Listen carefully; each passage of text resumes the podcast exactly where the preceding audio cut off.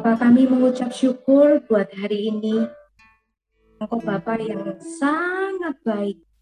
Engkau Bapa yang bertanggung jawab atas hidup kami. Kalau kami ada sebagaimana kami ada itu karena anugerah-Mu. Bukan karena kuat dan gagah kami. Bukan karena kepandaian kami, Tuhan. Tetapi karena kasih karunia yang Kau sudah berikan dalam hidup kami. Bapa, biarlah hari ini kami juga belajar untuk menjadi saluran kebaikan bagi orang lain, seperti Engkau sudah berbaik kepada kami, berbuat baik kepada kami. Kami juga rindu Tuhan berbuat baik kepada sesama kami. Biarlah Engkau berikan mata seperti Engkau melihat jiwa-jiwa. Berikan kami hati Tuhan untuk kami mengasihi orang-orang di sekeliling kami yang butuh pertolongan. Hari ini kami menyerahkan tubuh, jiwa, dan roh kami untuk Tuhan berbicara lebih lagi. Hamba-Mu bukan siapa-siapa, tetapi hamba-Mu menyediakan diri untuk Bapa kerja berbicara kepada setiap kami. Terpujilah nama-Mu, hanya di dalam nama Tuhan Yesus Kristus. Kami sudah berdoa dan mengucap syukur. Haleluya. Amin. Puji nama Tuhan. Shalom semuanya. Uh, mengucap syukur hari ini bisa lagi. Saya bersuka cita, saya exciting bertemu dengan uh, adik-adik, juga kakak-kakak semuanya. Uh, terima kasih buat uh, kakak-kakak yang sudah melayani hari ini. Kalian luar biasa. Baiklah, uh, sebenarnya ini bukan jadwalnya saya ya. Jangan kaget kalau teman-teman maba, kok ketemunya Kak Santy, Kak Santy terus. Ya, karena Kak Santy uh, di bidang uh, pengajaran, jadi mau tidak mau ketemu saya dari ujian, ya, nanti di training uh, doa, juga di Bible Study. Dan hari ini mestinya bukan jadwalnya Kak Santy, tetapi anak saya, Hones, beberapa hari yang lalu, uh, di minggu yang lalu dia ngomong, Kak, anu Mi, Mami uh, tukar jadwal gitu ya. Kami ini bukan full time di U K tiga, tetapi kami full heart gitu ya. Jadi oke okay, gitu ya. Mau nggak mau ya, karena kita semua pembina pasti harus ready. Oke, okay? Hari ini saya diberi satu topik yang sangat menarik dan saya yakin bahwa ini hati Tuhan banget gitu. Satu topik yaitu empati dan simpati di P P T saya.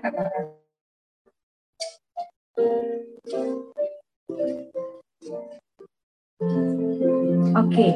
Empati dan simpati. Ini tema yang diberikan oleh kakak-kakak S P buat saya hari ini. Uh, thank you juga buat kepercayaannya. Saya sempat melayani hari ini. Oke, okay, next Kak. P P T saya. Empati. Uh, dalam Kamus Besar Bahasa Indonesia, keadaan mental yang membuat seseorang merasa atau mengidentifikasi diri ke dalam keadaan perasaan pikiran yang sama dengan kelompok yang lain ya. Saya supaya jelas pengertiannya, pengertiannya saya akan kasih eh, apa tuh namanya? kasih kasih, eh, kasih contoh ya. Jadi empati ini eh, dalam keadaan mental gitu ya. Mental kita kita semua punya mental, punya spiritual yang membuat seorang merasa bahwa atau mengidentifikasi diri ke dalam keadaan perasaan atau pikiran orang. Seringkali kita melihat di televisi gitu ya, orang terkena bencana alam, kemudian kita ternyuh, kita memberi sumbangan gitu ya, atau kita melihat di jalan gitu ya, di jalan-jalanan gitu ya, uh, itu kita merasa kasihan. Tetapi empati ini lebih ke uh, keadaan mental ya, maksudnya bisa merasakan gitu ya. Jadi bukan bukan cuma sekedar ikut-ikutan merasa kasihan, nanti kita akan belajar tentang simpati, tetapi justru kita juga merasakan gitu ya. Justru merasakan bahwa apa yang dirasakan orang itu juga kita rasakan gitu ya. Misalkan kita tahu bahwa uh, pernah punya pengalaman dibully orang gitu ya. Terus kemudian kita melihat orang dibully gitu ya. Kita lebih mudah berempati karena kita mengalami. Nah, perasaan seperti itu yang dinamakan empati ya. Istilah empati kita mulai sejarah, istilah empati itu dipopulerkan oleh I B Tirchner ya pada tahun seribu sembilan ratus sembilan. Ini bukan uh, bukan dia gitu ya, tetapi dia menerjemahkan uh, istilah ini gitu ya, empati ini dari sat, uh, satu apa ya istilahnya satu jurnal jurnal uh, dari dari uh, bahasa Jerman, Entwicklung Versmogen ya ya kalau kita seringkali uh, ngertinya cuma Gutenmogen gitu, lih ih pedih gitu ya. Ini apakah das du dir ya? Ini nggak ada jenis kelaminnya ya, karena bahasa Jerman itu mesti ada das dir du gitu ya. Itu kata-kata ini nggak ada, cuma Entwicklung Versmogen yang ditulis oleh Theodor Lips ya. Jadi kemudian diterjemahkan oleh I B Tirschner itu sebagai istilah empati. Nah, tokoh empati yang terkenal di dunia ya yang teruji itu adalah e, Bunda Teresa ya. Beliau adalah seorang yang mengabdikan diri untuk orang-orang yang terbuang di India gitu ya, bukan dan oh aku memberkati kamu atau memberi sesuatu, tetapi e, Ibu Teresa ini e, kalau gambarnya nanti searching ya, atau teman-teman kalau mengunjungi Madam Tussauds gitu ya, di Jatim Park itu ada ya jam Tuso ada ya, saya lihat di Bangkok kemarin juga ada gitu ya. Iya, Salom. Ya.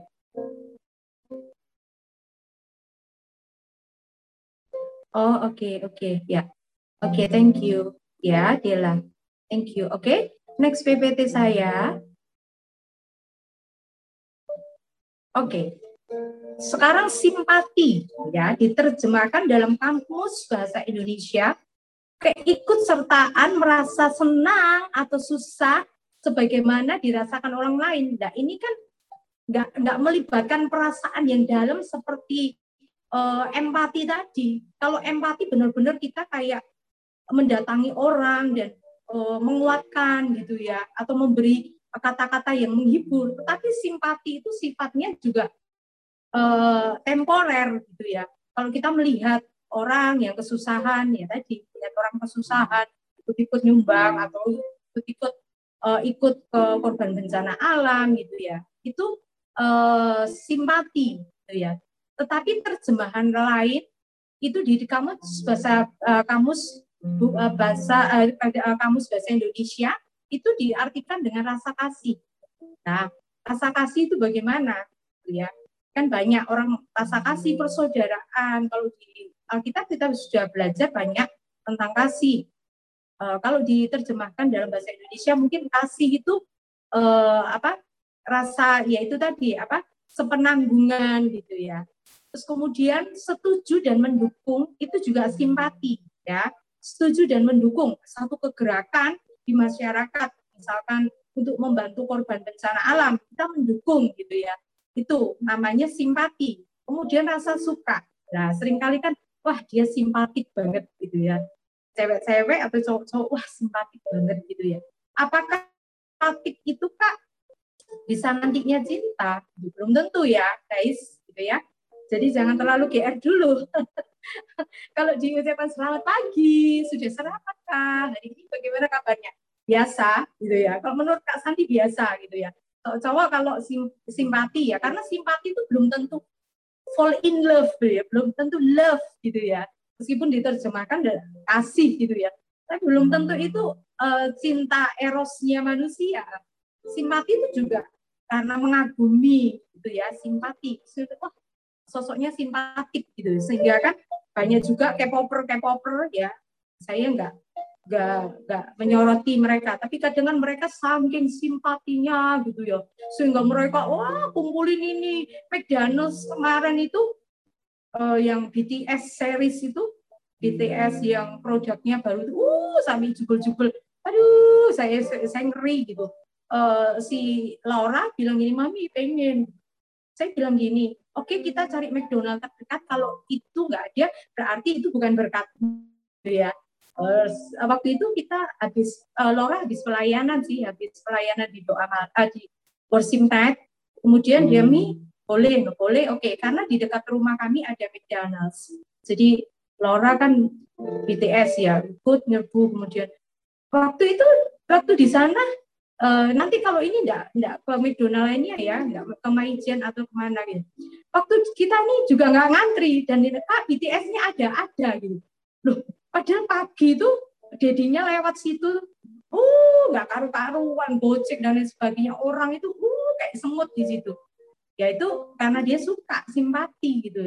Ya, Laura dapat tanpa perjuangan, maksudnya kita drive-thru aja, beli udah pulang, dan dapat dia gitu ya. Itu saking dia simpatiknya gitu, mengagumi mengagumi B T S gitu ya. Kalau saya mengagumi Kahitna nggak sampai kayak gitu gitu ya, yang terus ngikutin konsernya kemana-mana gitu, enggak ya, saya nggak gitu gitu. Jadi teman-teman kalau diperhatikan, cewek-cewek diperhatikan cowok, berarti bukan mereka cinta gitu ya.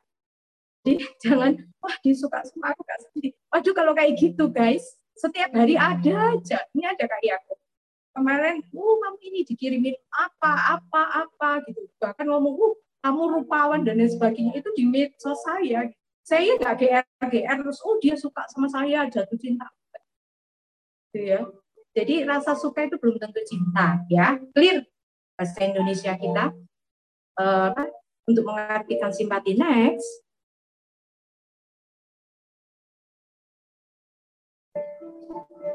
Oke. Okay. Uh, empati dan simpati itu ada persamaannya, sama-sama memiliki perasaan belas kasihan, keprihatinan kepada orang lain terhadap apa yang dialami. Ya, oke. Okay. Kemudian perbedaannya, simpati menunjukkan kepedulian terhadap orang lain, melihat atau uh, suatu keadaan tanpa melibatkan emosional. Itu tadi, nggak dalam, nggak deeper. Ya, perhatiannya nggak deeper, cuma sesaat aja. Ya, makanya hati-hati gitu ya dengan simpati gitu. Tapi kalau em itu beda, melibatkan perasaan ya, perasaan peduli akan orang lain, melihat uh, melibatkan emosional. Jadi kalau dia nangis kita ngerasain gitu ya, uh, akan orang lain, dan melibatkan emosional yang lebih dalam, merespon keadaan orang tersebut secara efektif karena kedekatan atau pernah mengalami hal yang sama. Jadi, ya itu tadi, kalau kita pernah mengalami sesuatu, kemudian melihat orang itu mengalami yang sama dengan kita, kecenderungan kita akan, oh, everything is okay, gitu. Nggak apa-apa, nggak apa-apa, Tuhan serta kamu, karena kita pernah punya pengalaman, gitu ya. Makanya sebenarnya proses itu, eh, apa tuh namanya, eh, proses itu eh, membuat kita itu bisa menjadi berkatnya di sini, karena kita bisa bisa sharing bagaimana Tuhan menolong, dan kita mengalami bagaimana Tuhan bekerja dalam kehidupan kita sehingga kita bisa menguatkan orang lain. Jadi kalau kita tanpa pengalaman ya, kita nggak akan pernah bisa men-sharekan itu lebih dalam ya. Makanya ketika kita bicara tentang proses, saya sama Tuhan bilang, ya sudah aku mengalami, aku terjun, aku masuk dalam prosesnya Tuhan, supaya ketika aku berbicara aku touch ya. Itu yang selalu saya minta, apapun tema yang diberikan uh, dalam layanan di gereja-gereja maupun persekutuan, saya selalu minta itu gitu ya. Jadi melibatkan diri kita sendiri gitu ya, emosional kita, deeper, lebih deep gitu ya. Oke, okay, next.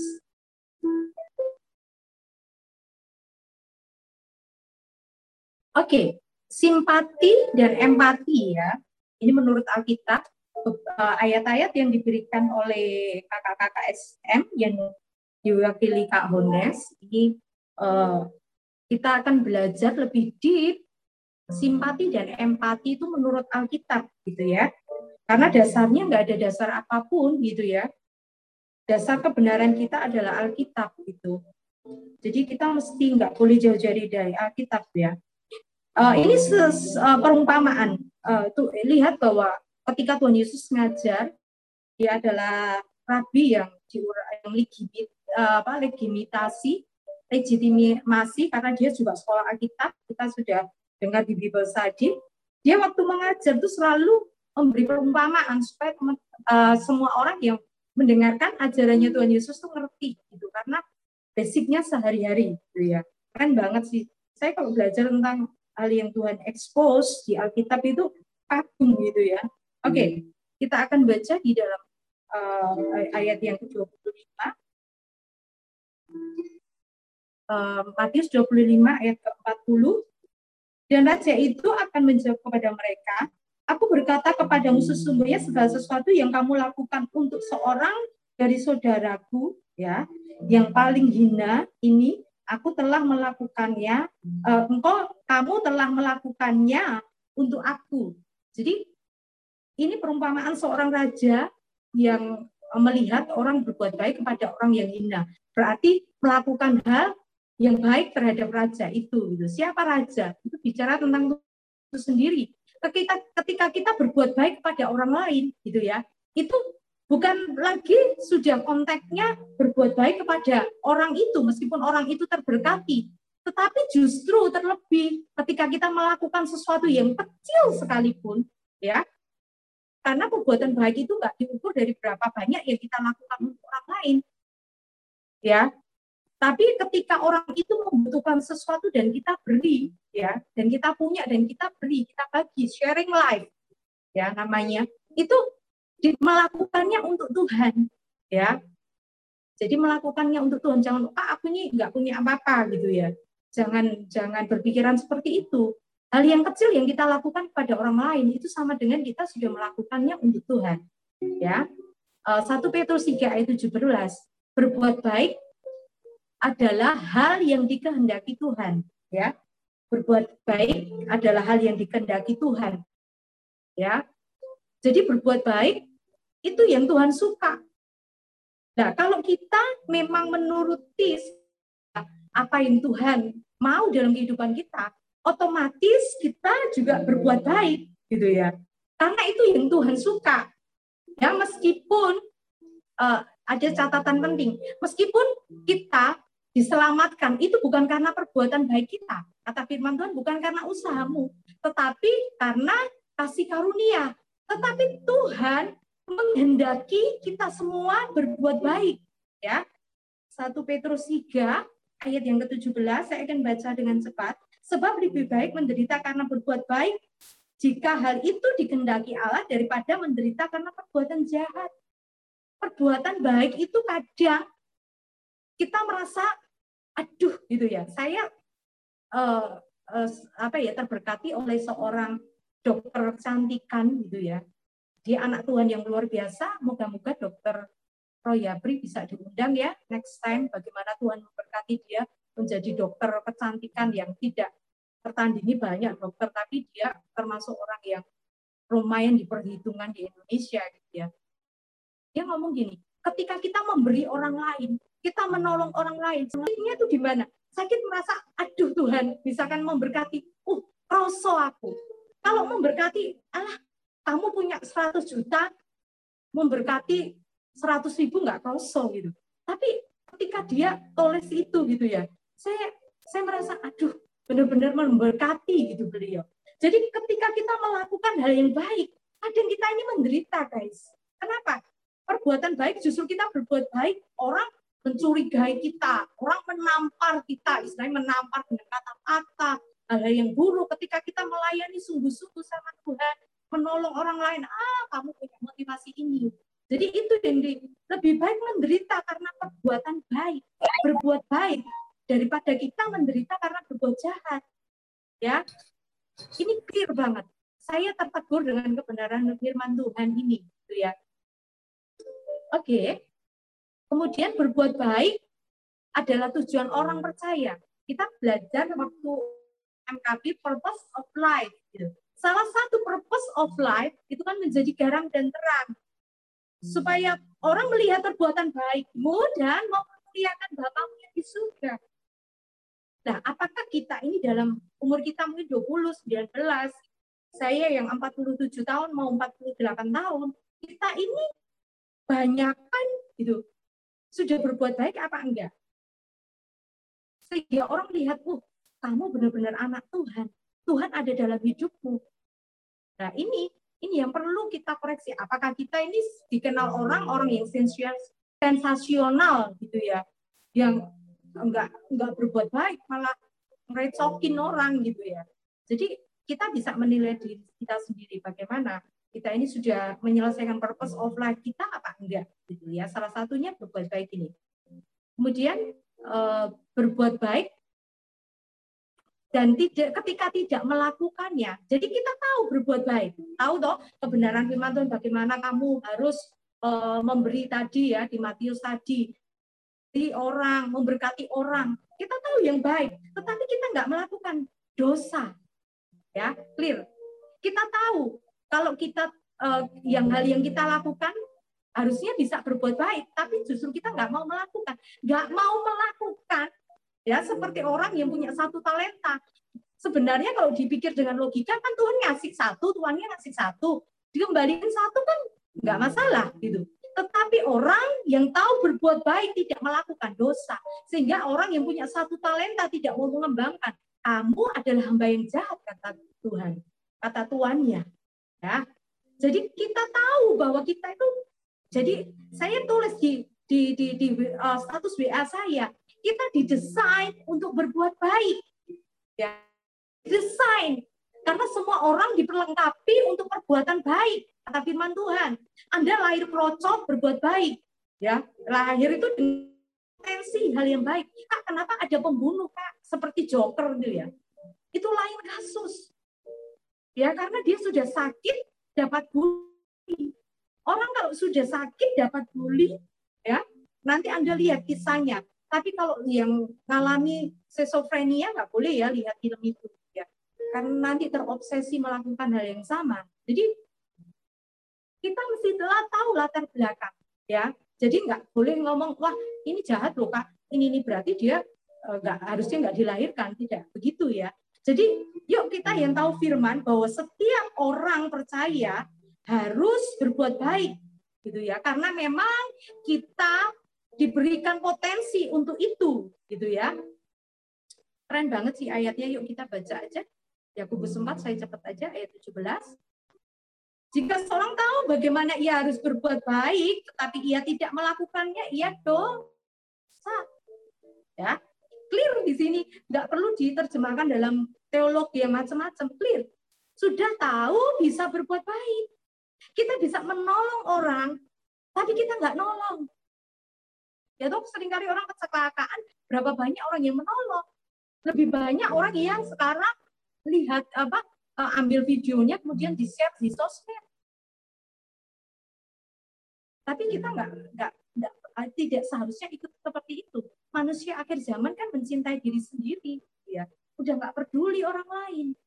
Harusnya kita nggak begitu. Oke, next. Oke, next. Ah, nih.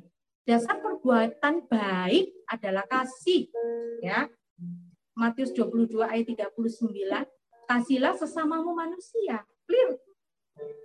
Kemarin kita belajar tentang bagaimana dengan amarah ya, dengan Abang Jacob. Ya, sudah dijelaskan dengan detail. Meskipun saya nggak join tapi eh, ada Laura yang temani saya waktu itu sudah janjian sama dokter gigi. Jadi Matius dua puluh dua ayat tiga puluh sembilan itu merupakan hukum yang terutama, kasihlah Tuhan Allahmu dengan segenap hatimu, dengan segenap, Anda pasti sudah hafal, dan kasihlah sesamamu manusia seperti dirimu sendiri. Dan itu diulang sepanjang di, di beberapa ayat di Perjanjian Baru diulang kebenaran ini ya. satu Korintus tiga belas ayat tiga.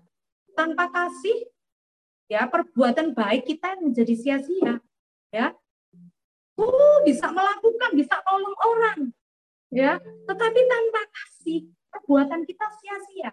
Itu yang membedakan perbuatan kasih yang diajarkan oleh firman Tuhan, perbuatan baik yang diajarkan oleh firman Tuhan dengan agama lain, ya. Kalau agama-agama lain, gitu ya, mereka cenderung bahwa, oh amal ibadahmu itu yang akan menyelamatkanmu.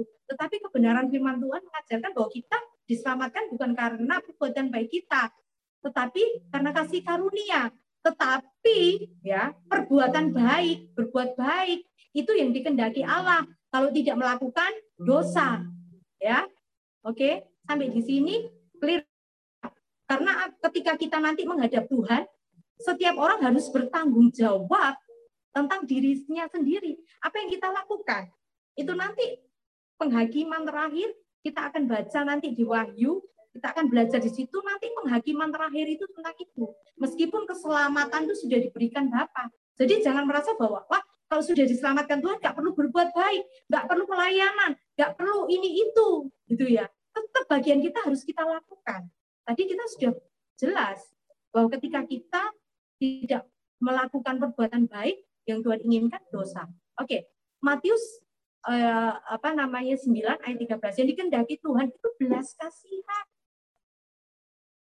Belas kasihan. Ini yang menjadikan orang Kristen dengan tidak. Orang lain tahu bahwa orang Kristen itu penuh kasih. Tapi apakah kasih itu terus ada dalam kehidupan kita? Kalau kasih menjadi tawar, ya kita kemarin sudah belajar tentang tujuh jemaat. Kalau kasih sudah menjadi tawar, udah nggak lagi care, nggak punya hati nurani, gitu ya. Sebenarnya bukan tidak punya hati nurani, tetapi tidak mau peka dengan hati nurani. Banyak orang tidak mau menolong, banyak orang tidak mau mengasihi, banyak orang tidak mau mengampuni, karena hati nuraninya udah udah nggak nggak nggak apa ya nggak murni lagi di hadapan Tuhan. Kok bisa gitu Kak? Bisa. Ketika Tuhan memberikan rohnya dalam kehidupan kita, eh ini salah loh, kamu harus menolong dia, tapi kita menahan itu. Ya, oke okay, next Kak. Jadi dasar perbuatan kita adalah kasih. Oke. Okay. Kepada siapa sih kita harus berbuat baik? Ya. Yang pertama adalah kepada orang yang sedang membutuhkan pertolongan. Kepada orang yang sedang membutuhkan pertolongan. Di sini apakah orang ah, kepada orang Kristen yang sedang membutuhkan pertolongan? Tidak, guys. Ini kalau bicara tentang kepada setiap orang yang membutuhkan, itu universal. Nggak melihat agamanya, nggak lihat statusnya. Kalau kita bisa menolong, harus menolong. Ya, saya uh, dengar satu uh, ilustrasi, bukan ilustrasi ya, satu cerita gitu dalam sebuah buku. Uh, seorang perenang gitu ya, seorang perenang melintasi satu danau uh, di musim dingin itu biasanya kan danau menjadi es semuanya. Tapi ada mobil, uh, ada mobil sekolah gitu yang yang yang apa namanya remnya blong mungkin masuk di danau itu gitu ya. Atlet ini enggak enggak merasa, enggak berpikir apa-apa gitu. Uh, akhirnya dia uh, apa namanya tergerak oleh belas kasihan dan menyelamatkan semuanya yang ada di situ gitu, yang tiga puluh tiga orang terselamatkan, kemudian supirnya juga ada asisten supirnya gitu, terselamatkan semuanya gitu. Kemudian setelah menyelamatkan dia menyadari bahwa kakinya enggak bisa digerakkan. Kakinya nggak bisa digerakkan dan dia lumpuh total karena hal, hal ini. Nggak tahu apakah saraf-sarafnya apa hipotermia atau gimana gitu ya. Saraf-sarafnya nggak bisa digerakkan sehingga seumur hidupnya dia harus di kursi roda. Saya bertanya kepada teman-teman, kira-kira apakah semua orang itu yang diselamatkan itu datang kepada dia yang lumpuh dan mengucapkan terima kasih? Saya yakin mungkin satu dua orang aja. Seperti Tuhan Yesus ketika menyembuhkan orang buta. Berapa yang datang kepada Tuhan untuk berterima kasih? Kalau dicatat cuma satu orang. Kita mencatat cuma satu orang yang datang. Jadi ketika perbuatan kasih kita, kita berikan kepada orang yang membutuhkan. Mungkin orang itu nggak kita kenal. Orang kecelakaan di jalan, orang kecopetan, kerampokan. Satu, kita mencatat satu orang uh, yang menyelamatkan orang yang tidak sesuku bangsanya yang dirampok. Jadi apakah kita ini perbuatan baik kita, kita sudah dalam level ini kepada setiap orang yang membutuhkan. Ya, kemudian kepada orang yang berhak menerimanya. Ayo kita baca aja Amsal. Amsal tiga ayat dua puluh tujuh. Janganlah menahan kebaikan dari orang-orang yang berhak menerimanya, ya. Padahal engkau mampu melakukan, berhak menerimanya. Ketika kita mau ngomong apapun tentang pelayanan yang hebat, tetapi ketika kita nggak punya belas kasihan, kita nggak pernah bisa berbuat baik sama orang. Kita sedang melayani siapa gitu. Saya seringkali uh, apa ya? Karena mungkin didikan orang tua atau emang nggak tahu gitu ya. Suatu saat saya naik sepeda motor sama Kak Yakub di Kodam ya Kak Yakub ya. Saya lihat bapak-bapak yang ini apa anu sampah, kemudian ketika saya lewati agak jauh tuh bicara begini, eh kamu balik oh dan berkati orang itu. Saya kaget di sampai depannya Palapa kalau tidak salah Kak Yakub kami lagi ini ada Kak Yakub dan kami cuma memberi uang aja, cuma bilang Pak Tuhan berkati ya itu aja.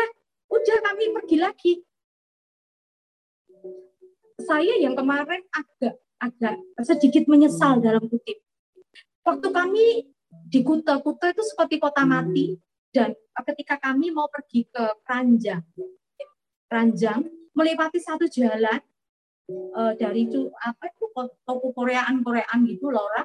Kemudian kami pergi mau ke Pranjang, tapi Pranjangnya tutup ya karena pandemi ini begitu merubah gitu. Kuta itu kayak kota mati gitu. Biasanya kan Kuta itu rame gitu ya. Kami melewati satu gang-gang gitu. Dan saya menoleh itu uh, apa tuh namanya ada orang jualan balon. Itu balonnya diledekan terus dia gini, diam gini. Tuhan tuh tiba-tiba musik. Eh nanti kamu harusnya memberkati itu. Ketika dicari lagi Kak Yakub muter lagi udah nggak ada. Dan saya merasa Tuhan ampuni saya. Harusnya saya bisa minta suami saya berbalik, kemudian berkati orang balon itu. Wah, orangnya sudah nggak ada nih, gitu ya. Dan saya ketika saya sampai hotel, sekarang terakhir di Mercury ya, saya sampai di hotel tuh kayaknya berasa uh, suspel. Saya merasa di, di hotel tuh merasa kudu nangis gitu ya, kudu nangis. Karena saya merasa Tuhan aku nggak peka loh, aku bisa memberkati orang itu loh.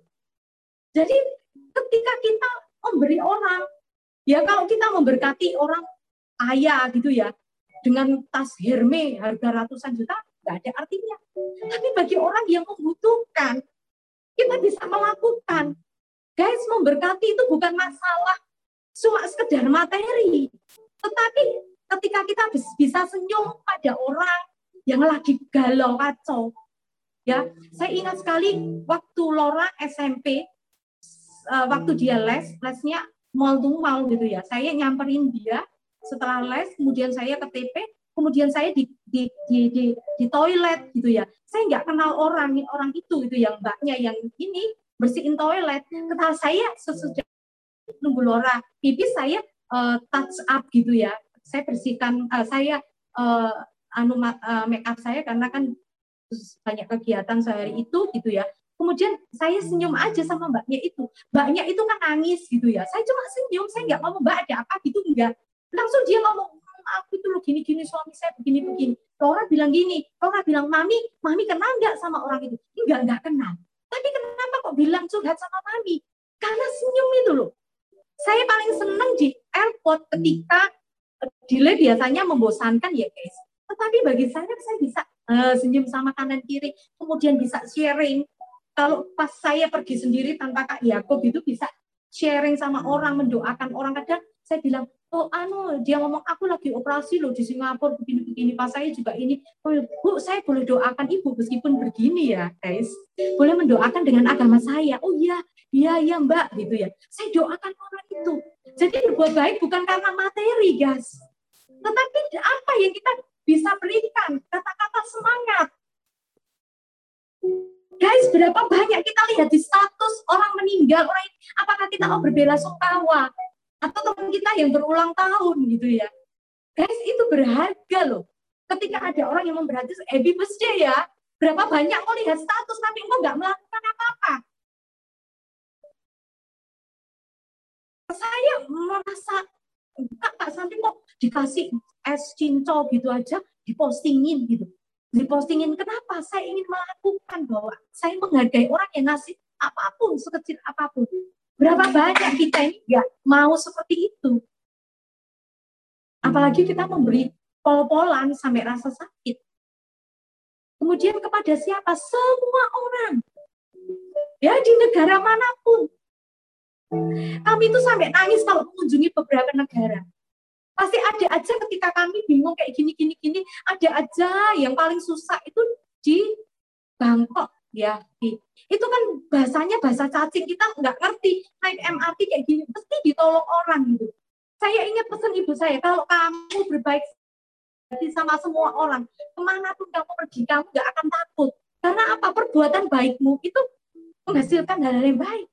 Bahkan mungkin kita sama orang nggak kenal, mungkin ada orang kecelakaan di jalan dan kita tolong, kenal enggak, enggak kenal, ya kan?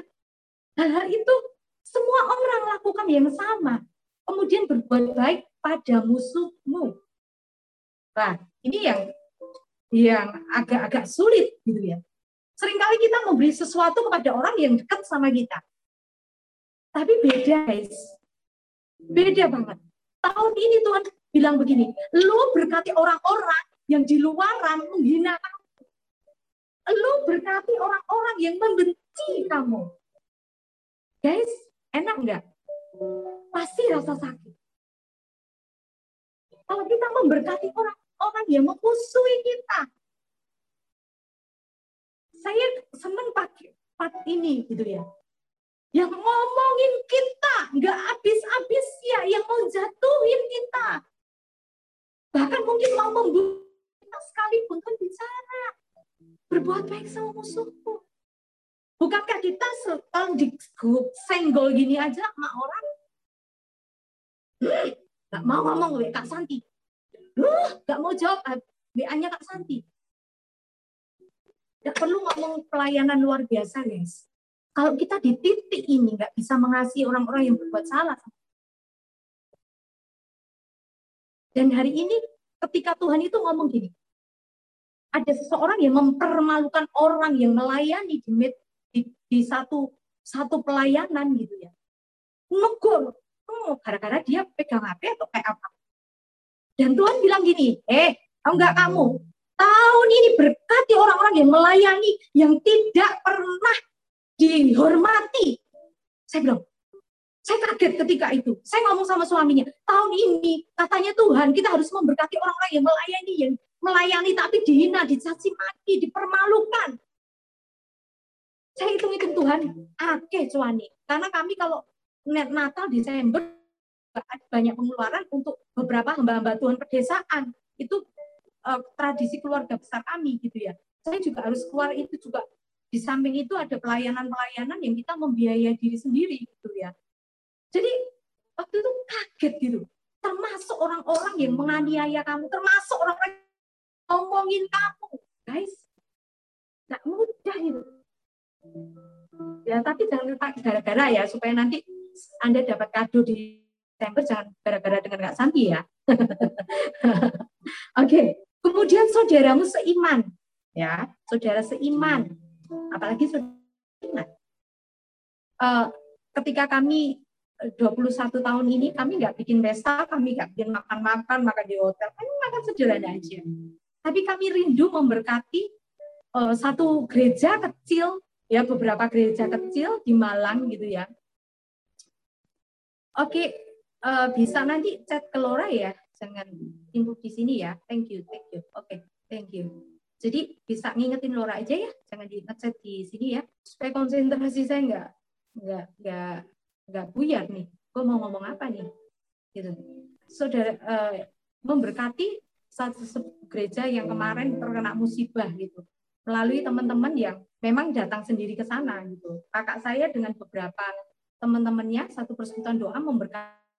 Orang cuma datang cuma ngasih sembako, tapi kalau gerejanya rusak ibadah di mana? Saya merasa nggak perlu pesta gitu ya, kasih duitnya untuk nabur gitu. Jadi saudara-saudara seiman di mana?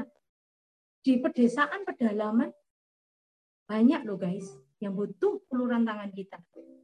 Jadi kalau engkau memberkati orang yang kamu kenal, yang kamu bisa memberi kamu, itu hebat. Ya, biasa gitu kan. Biasalah gitu. Tapi kalau kamu memberkati saudara seimanmu yang kamu nggak kenal, itu baru yang diinginkan Tuhan. Oke, okay, next. Oke okay, ya kakak-kakak S P bisa cek di ini ya. Di, di, di melalui Laura aja ya. Kalau saya, session saya bisa gitu ya. Upah perbuatan baik kita, menuai hal-hal yang baik. Guys, meskipun proses itu membuat kita terus harus terus berbuat baik pada orang yang menyakiti hati kita. Apakah kita bilang satu yang baik? Wuh, apa yang kamu tabur itu yang kamu tuai. Kita menabur yang jahat, menabur yang baik itu eh, apa urusan kita masing-masing. Ketika saya diproses, ketika mau O A B, ingat Anda, ini ada suami saya, ada anak saya. Ada orang yang W A saya begini, siap no paspormu, K T P-mu, kamu berangkat di bulan November awal, kamu berangkat pergi ke Vienna. Tapi sendirian. Bukan cuma ke Vienna, ke Paris, kemudian ke Belanda, beberapa kota di Jerman, dan lain sebagainya. Dan ini benar-benar, saya loh, kok iso kamu itu masih ini? Karena kamu, kamu kan berdoa lama untuk kamu pergi ke Eropa. Saya ngomong sama suami saya, aku berat ya, meninggal. Kamu gimana? Dia sih santai gitu, karena terbiasa ditinggal waktu pelayanan atau hal yang lain gitu ya. Hal-hal yang perlu diselesaikan gitu, bisa keluar negeri sendirian. Saya nggak mikir gitu. Tuhan tuh bicara begini, meskipun kita ini nggak tahu, belum ambil apa enggak ya, karena meninggalkan untuk lima belas sampai dua puluh hari ya, untuk pergi ke Eropa, bukan satu hal yang mudah gitu ya, bagi saya ya, karena banyak hal yang ditinggalkan, itu ada kewajiban-kewajiban. Tapi saya mau katakan, ketika engkau berbuat baik, meskipun engkau disakiti karena perbuatan baikmu, Tuhan itu nyatet perbuatan baikmu. Makanya dikatakan, orang benar itu tergeletak bisa. Tetapi ketika dia hidup benar di hadapan Tuhan, uh, menuai hal yang baik. Kalau Anda ngitung satu persatu, kado-kado, saya nggak ini. Makanya saya mengucap syukur sama Tuhan ketika kamu baik. Meskipun orang yang kamu perbuatan baikmu itu nggak dibalas sama orang itu. Tapi Tuhan sanggup membukakan hal yang luar biasa yang kamu diberkati lebih dari apa yang kita sudah tabur. Kemudian memuliakan nama Tuhan. Guys, sudah belum di area ini. Kemudian damai sejahtera bahagia. Jadi nggak ada perbuatan baik. Orang yang berbuat baik terus sakit gitu. Yang ya memang bisa juga orang karena kanker terus dia berbuat baik, itu belum tentu. Tetapi bahagia memang bisa saja itu terjadi. Tetapi kalau orang bisa saja sakit, dia senang berbuat baik, tetapi damai sejahtera dan bahagia itu beda. Makanya kalau bilang, Kak, skincare yang paling mahal apa? Ya, orang bisa, karena saya sering kali dianu sama dokter Royakti itu, oh kamu perawatan di dokter itu ya, oh pantesan kamu nggak nggak tua-tua, kamu nggak ada perut sana sini. Padahal tahu nggak, saya skincare tanya anak saya, kalau tanya skincare tanya Lora, Lora lebih ngerti. Saya dandan pakai eyeliner aja nggak bisa. Ya, kalau Kak Santy pupuk-pupuk bar gitu ya. Karena damai sejahtera itu membuat kita ini nggak tua. Melihat tuh kita tuh sakit, padahal saya punya sakit keturunan. Tapi hari ini saya sungguh bahagia. Bahagia itu nggak bisa diukur dari duit kita. Ya, kalau buat baik, udahlah. Ya, umur kita itu nanti ini salah terus beberapa kali salah. Kamu menantu keempat ya. Saya eh mak kamu menantu ke enam ya, menantu ke lima ya, enggak, saya menantu ke empat karena mertua saya seorang hamba Tuhan yang cukup dikenal ya. Oke, okay, next. Oke, okay, mengapa orang tidak bisa bersimpati dan berempati? Karena tidak hidup dalam kasih. Ya, orang kalau tidak hidup dalam kasih, duatan. Padahal katanya Agnes, life is never flat. Orang kenapa nggak bisa? Karena nggak dipikasi apa yang diempatasikan. Sehingga yang jahat, bengis, ketus gitu ya. Ini karena nggak hidup dalam kasih. Jadi apakah hari ini pelayananmu? Karena kamu hidup dalam kasih. Kalau tidak hidup dalam kasih, Tuhan sia-sia. Jerah karena pengalaman masa lalu. Guys, apakah kita ini nggak ditipu orang, nggak pernah ditipu orang? Nangis-nangis, terutama saya. Saya itu orang yang kadang suami saya, eh di, kamu doa dulu deh, memang disuruh nabur apa enggak, gitu ya. Sehingga saya kebiasaan. Karena apa? Berkali-kali dimanfaatkan orang. Kadang jerah, ya. Istilahnya kita apa sih bahasa Jawa ini? Jerai, kapok, ya. Kapok, cegek. Cegek itu dosa. Karena kamu itu menghentikan kamu gak bisa berbuat. Orang bisa menyakiti. Kita kadang pengen orang yang berbuat, kita kasih perbuatan baik kita, orang bisa terima kasih. Wuh, jangan berharap. Anda kasih berkat seseorang, berapa orang yang terima kasih sama Anda? Jangan pernah bermimpi. Orang yang kamu perbuatan baik, terus kamu, terus oh dia baik sama saya. Belum tentu, ngomongin di belakang juga bisa. Tapi jangan jerah guys. Jangan cekik guys. tetap berbuat baik. Apapun resikonya, mau dihantam kanan kiri, tetap berbuat baik.